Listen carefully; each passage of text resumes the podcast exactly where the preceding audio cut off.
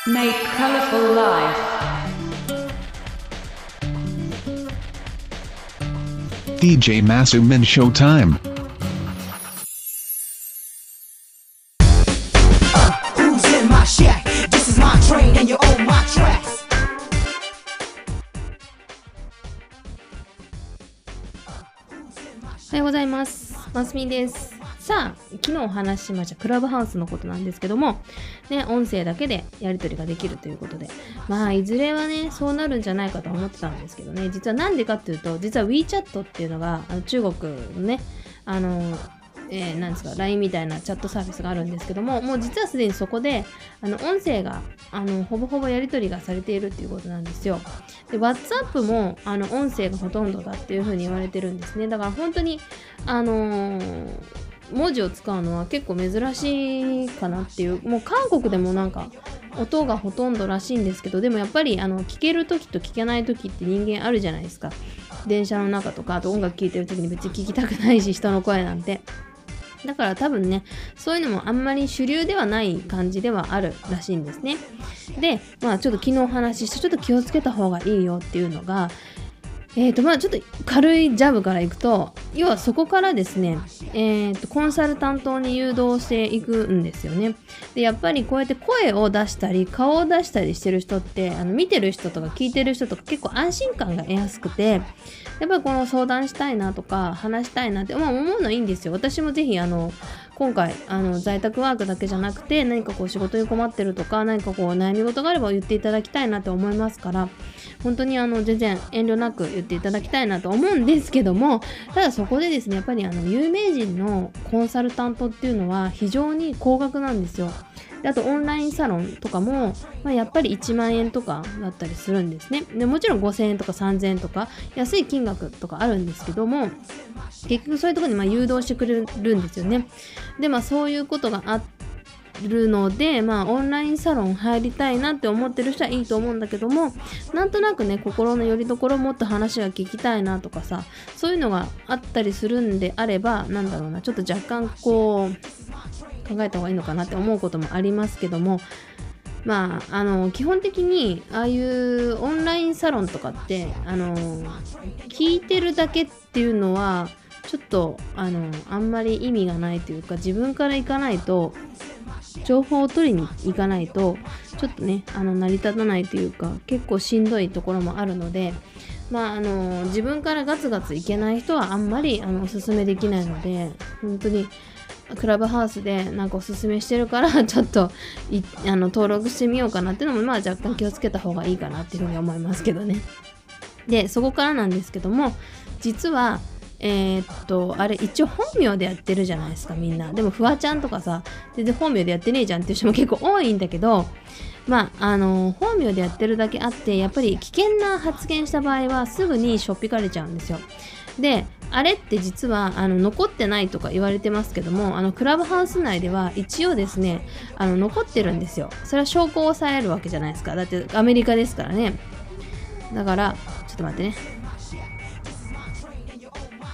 はい、すいません。えっ、と、一応ですね、その犯罪行為を及ばないように、一応ですね、あの、クラブハウス側でも音声っていうのは必ず持っているはずなので、あの、本当に、あの、今回ですね、あの、アメリカで実際起きてるのは、やっぱトランプ派と、えーバイデン派で、やっぱりその、争いが起きちゃってて、で、今、あの、そういうことで喧嘩をしている人がいて、まあ、そこから本名でやってるので、まあ、一応ね、はい、Facebook とかであのその人の写真インスタグラムとかでその人がど写写真を見てどこに住んでるのかって割り出してちょっと事件性を発展するんじゃないかっていうのが結構あって。で一応これもソーシャルなので一応ソーシャルっていうのはイコール自分たちのあの行動すべて見せてくださいって言ってるのと同じなのでなんか基本的にはあの自自ら情報を出しているのと同じのことになるので、ま正直そういうところはちょっと気をつけた方がいいので行き過ぎた発言とかっていうのはやっぱ気をつけた方がいいのかなっていうふうに思います。さっきも言いましたけどもやっぱソーシャルネットワークサービスなのでやっぱりあのある程度のマナーは必要なんですよね。で TikTok とか見てると分かるんですけど結構心ない言葉の使い方をされる人結構多いじゃないですか。でなのでやっぱそういうのとかも多くてやっぱちょっと心にこうガツンときちゃうっていう人もいるだろうし、まあ文字だからこそガツンときてもまあなんとかあのね切り返しできるかなっていう人もいるんだけどただやっぱり声だとあの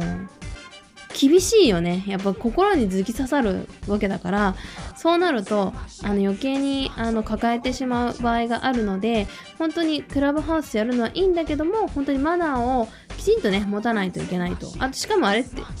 確かごめんなさいね。未成年ダメだったはずなんですけどまあ未成年ダメだからって言っても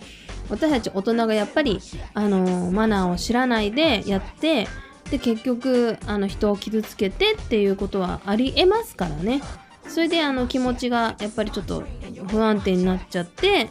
それで死に至るってこともなきにしもあらずなので、まあ、Twitter とか Instagram で起きてるわけだからクラブハウスでも起きるわけなので本当にねほどほどにしていただきたいなっていうのは非常に思いますね。元気になるためだったらいいんだけども人のことをねあの暗くさせるとかネガティブにさせるんだったら本当にねあのすぐにクラブハウスはやめてくださいね。そういう時になったらね。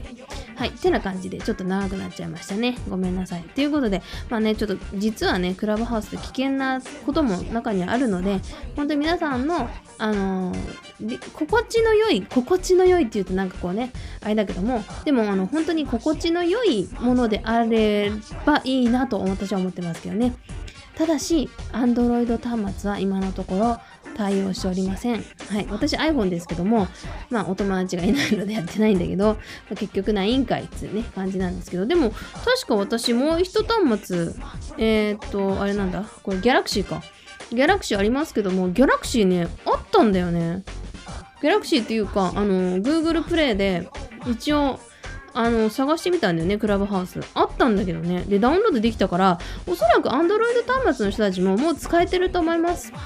ぜひとも皆さんね、招待を受けていただいてもいいんじゃないかなっていうふうに思いますけどね。はい。では長くなっちゃった。ではまた明日お会いしましょう。バイバイ。